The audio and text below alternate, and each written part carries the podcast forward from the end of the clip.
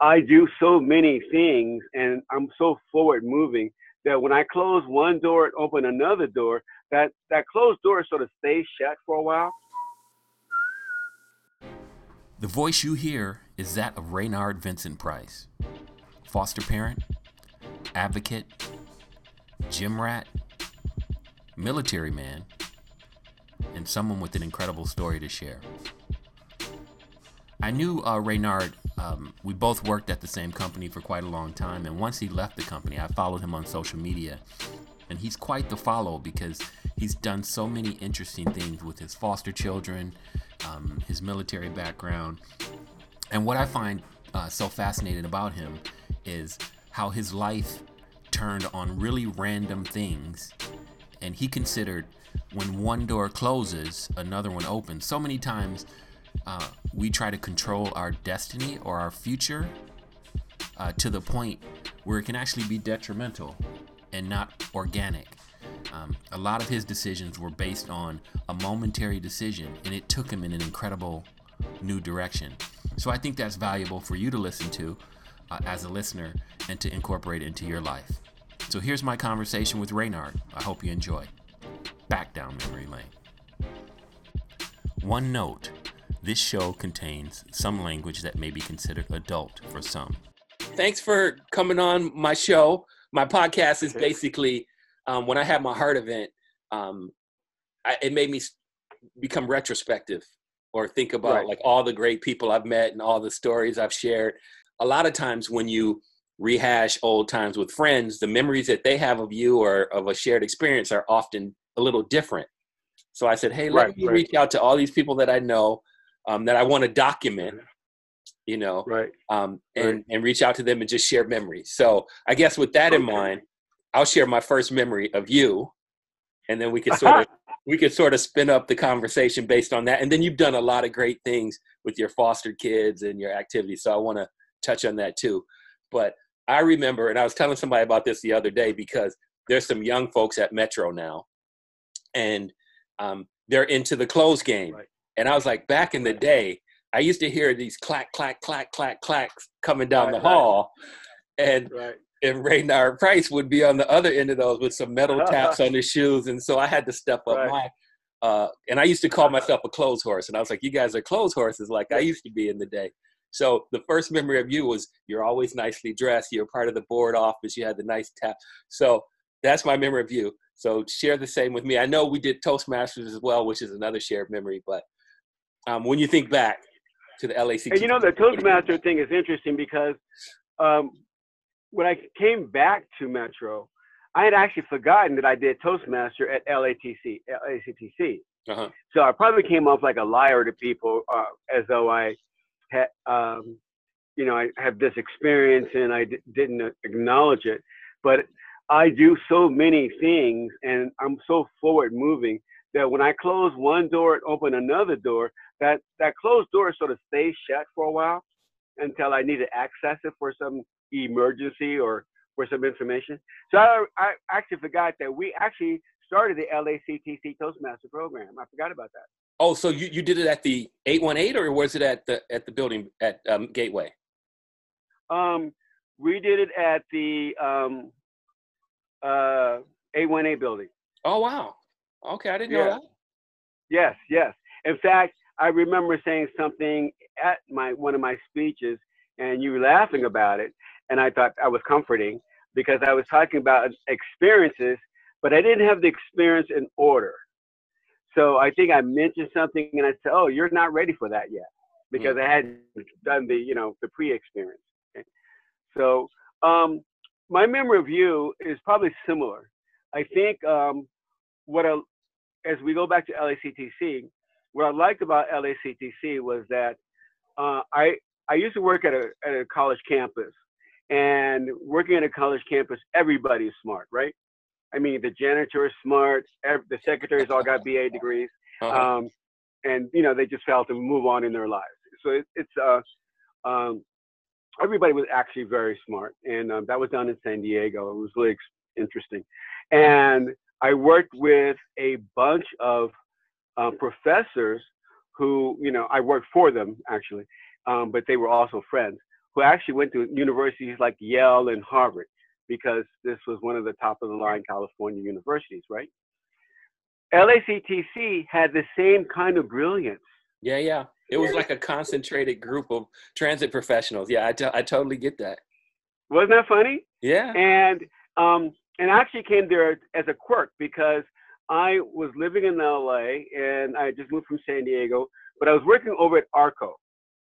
And for some reason or another, I, you know, I stayed busy. So I was working at Arco, but somehow um, the temp agency that, that I knew the people who ran it um, needed to have somebody over at LACTC mm. in the executive office. Okay. And I'm already working over at Arco. I'm really quite content, you uh-huh. know, with benefits and the whole bit.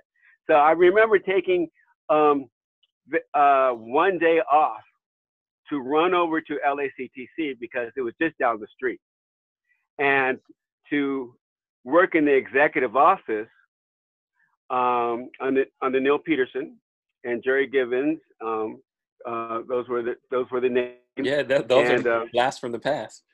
Right, right, right. Uh, and and another wonderful guy.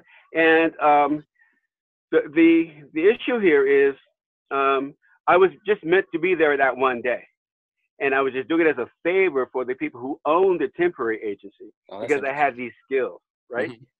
And so I go there, and are you ready for this?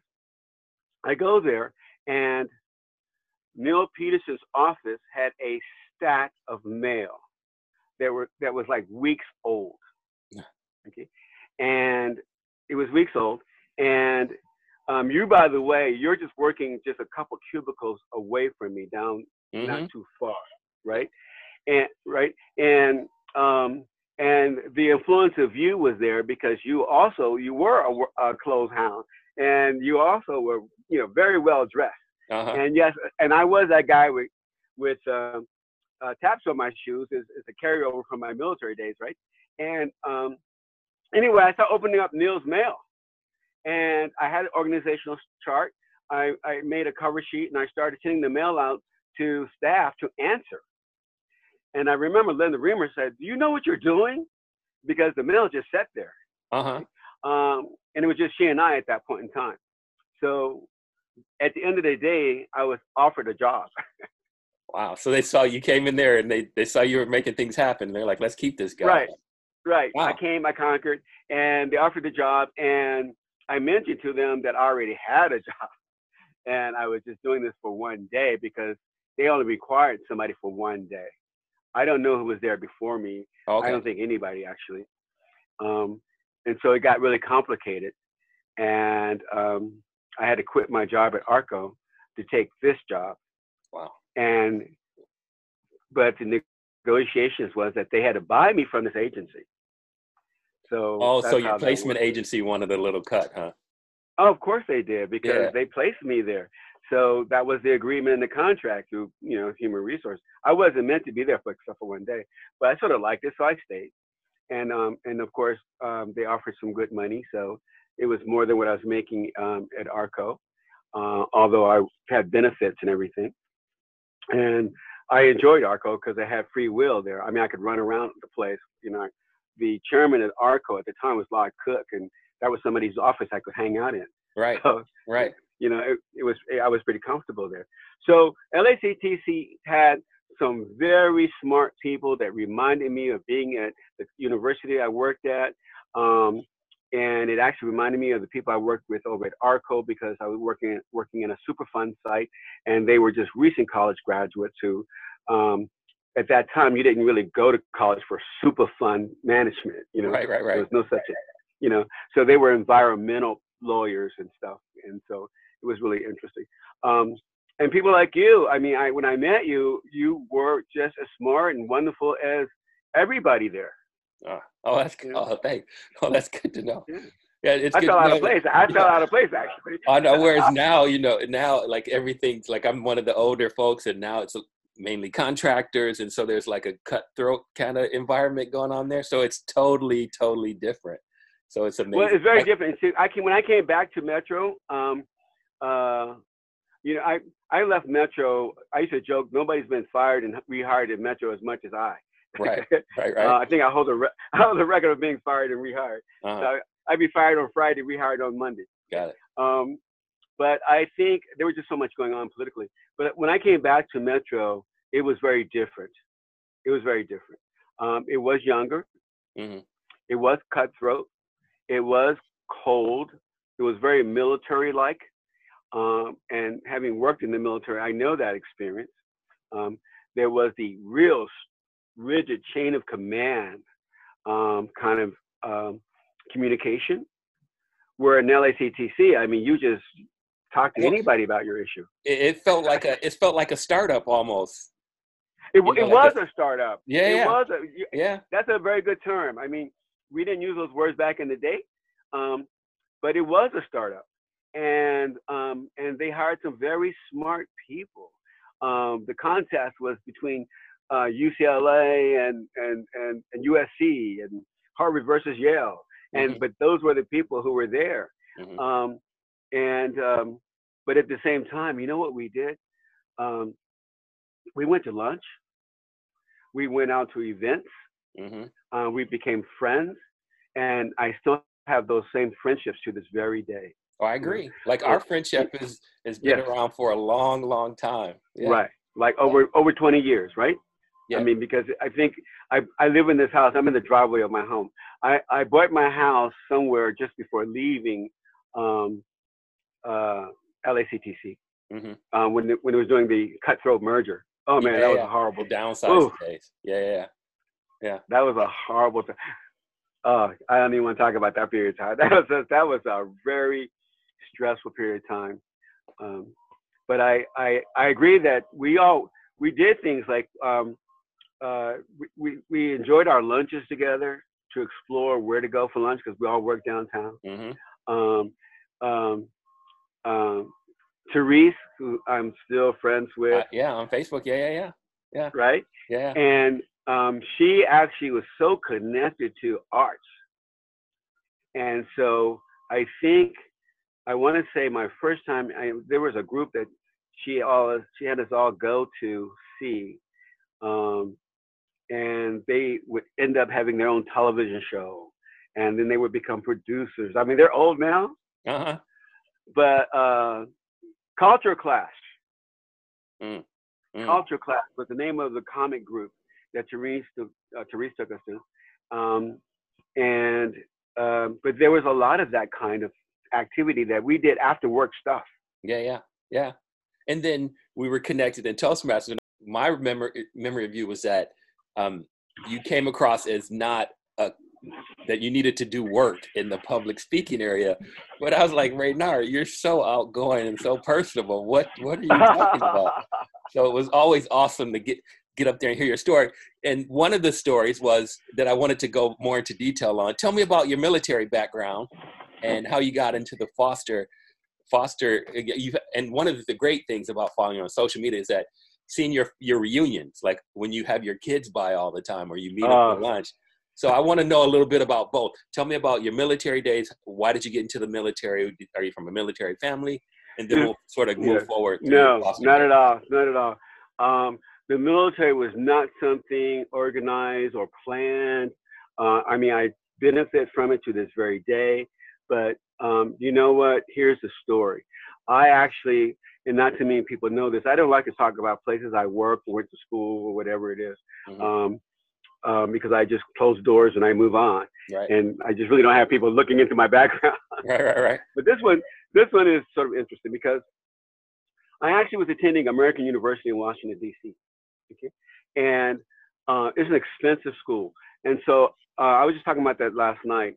I actually um, worked two jobs and attended American University. Okay, so Wow. I had a job in Georgetown, an office job, um, with a company called Donny, Elect- Donny Electrics, and Dynalectron. Donny Electron. They loved me. I loved them, and so I would work there. I would take off from work to take the bus up the street real fast to American University to attend class, right? And Dynalectron, they were so cool about that, and um, and they paid me as a full time person You know? Yeah, and you got to sit out and do classes. So wow. So Yeah, not- really invested, they're investing in you. Huh? Yeah, yeah. They're investing in Well, you. they really were, and they, and you know what? They would continue years later. That's another story, um, because they were they were just always in my corner. And even when they, um, there's a it's a global company, and even that years later when I was in San Diego, um, um, they looked me up and found me. And so, but I I was working at the university, so you know, uh, I thought it was pretty cool that they sought me out. Anyways, I would go to school at American University, and then I would um, come back to that same building, and there was a restaurant underneath that building called Walter Rowley's. And in that restaurant, I used to, I was a bus boy, and um, I was, I know, I washed dishes, and then I was a bus boy. That was a, that was a step up. uh-huh. Okay, uh-huh. so, all right, gotta, so go, gotta go somewhere. Gotta go up. Yeah. Right, right. Well, you know, I was a hard worker. I was a very independent person, and so uh, I've always been a hard worker. And so, um, um, two jobs plus school, so full time at American University, and that is not a school to shake a stick at, you know. And at the time, I was um, there weren't that many blacks at that school at the time, right? Mhm. Um, it was basically a, a, a Methodist school, predominantly Jewish, with maybe 20 blacks Mhm, mhm. now it has a lot more. And I was a political science major. Okay. All right. So, in a nutshell, I got a letter. I, I think I could have been a better student, but I had two jobs. Okay. And so, you know, something's got to suffer, right? And so I got a letter um, letting me, telling me that my scholarship was not going to be renewed. Ooh. Yeah, I panicked. And um, I was living with my uh, one of my best friends who's on my Facebook, um, Paulette. And uh, uh, when I got that letter, I also had a strep throat, so I didn't work that day or go to school. Right. So I got my letter, and are you ready for this? The the movie Mr. Roberts comes on, Okay. and it's a Navy movie. And if anybody's ever watched Mr. Roberts, they had fun on that ship. Uh-huh. Uh-huh. and I I think have, that's I what have to look it up. I have to look it up. Yeah. Okay. I think I talked about that in our original um, Toastmasters meeting. So, uh, um, so I watched that movie, and I just said to myself, after reading that letter, I'm going to join the Navy. Wow, that was so random. There was, and I was inspired by I think Tony Curtis. Uh-huh. Uh, it was just a hilarious movie, and um, then I found out they don't have as much fun as the movie. did. Oh, I know. they had someone write that fun into the script, I think. so I actually, I I had a strep throat. I went and took the test right after the movie was over because I didn't know what to do. You know, school was how I identified myself, and um, and without it, who am I, right? And so, I mean, I'm if without it, I'm the I'm the clerk at Dynalectron. Without it, I'm the um, I'm the bus boy at the restaurant. Right. Okay. Right. With the, with the school, I'm a student. okay. Um, so I went and took the test. I pretty much almost aced the test, and um, they said you can be anything you want in the Navy. And at that time, they didn't have all the electronics and engineering stuff they have now. hmm But um, I just said, look, I said to the guy, I just don't want to get dirty. Laid out the ground rules, huh? Nice. I did. I said, I don't want to get dirty. And see, that's a segue to dressing nice at, at LACC. Uh-huh. Uh, oh, I, I nice. didn't want to. So it's all Right? connected. You brought it Yeah, back together. yeah. Real nice. I didn't want to get dirty. And so he says, "How about a yeoman? Yeomans don't get dirty." I said, well, "What do they do?" They go, "They work with officer records and blah blah blah." Okay. So um, I joined the Navy, and, uh, and interestingly enough, um, I became a yeoman. And while I was sitting in the yeoman class in Meridian, Mississippi, um, somebody came in and said, "Who's Raynard Price?" And I raised my hand and I'm here, sir. You know, um, you know that Navy talk. Yeah. yeah. And uh, they said some kind of joke I don't think is good for your podcast. Um, Oh, go ahead. but, Hey, uh, we're, we're we're there's no ratings here unless I, I, I I'd never heard FCC this phrase steps in. before. Okay, so these are Vietnam veterans, Vietnam guys who are they're Uh-huh. coming back from Vietnam, uh-huh. and I'm part of the 1975 new um, all volunteer Navy. right. So the draftees are sort of running the show, and the new volunteers are just coming in. That's me Okay. and others. Um, I mean, literally thousands of guys went in when I went in, and we are the last to receive the GI Bill, see? which is how I bought this house that I'm sitting in front of hmm with Metro's money, of course. It's, um, it's all connected. So, um, I what happened? Um, okay, so the guy says, "Who's Raynard Price?" And I raised my hand, and he said, who's dick did you suck?" And I'm like, "Whoa, what? What?" it goes, and everybody's looking at me like I committed a crime or something. And but these are all they know that this guy is always the guy who gives out orders Right. right? In this class, you give out orders, and people are getting orders like U.S. always at sea, um, USS um, uh, cold as hell, um, orders to bungfuck Egypt. I mean, so people were getting these orders. They would cry because they were these orders were like not how they Imagine. saw it. themselves. Yeah, yeah. Yeah, exactly. And we had a self-paced class, a self-paced course, and I noticed that every time they got their orders, they had to go cut grass or go peel potatoes or something. Uh-huh. So I slowed my roll. Uh-huh. I saw no point in rushing out to out of class. And so this guy says, "Whose dick, whose dick did you suck?" And I said, "What?" he goes, "You. You're going to the immediate office of the Secretary of the Navy." Oh. And everybody's like, "Whoa, whoa, I get it."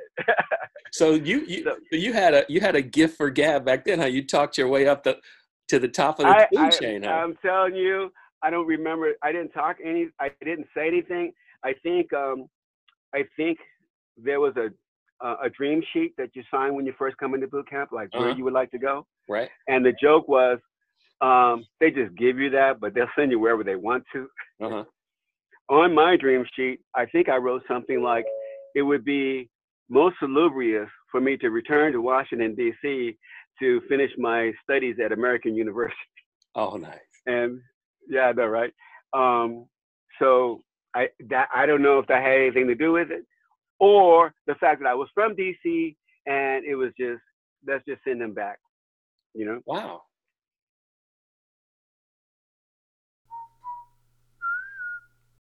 And now, memo to self. Random happenings while out and about. Memo to self. Random musings while out and about in Los Angeles. The great thing about riding on the freeways in Los Angeles is that you see just about everything because the traffic is often at a standstill. And you get to look around and see what people are doing in their cars. Often you'll see people with two hands off the wheel putting on makeup or on the, a phone call or doing their eyebrows or combing their hair.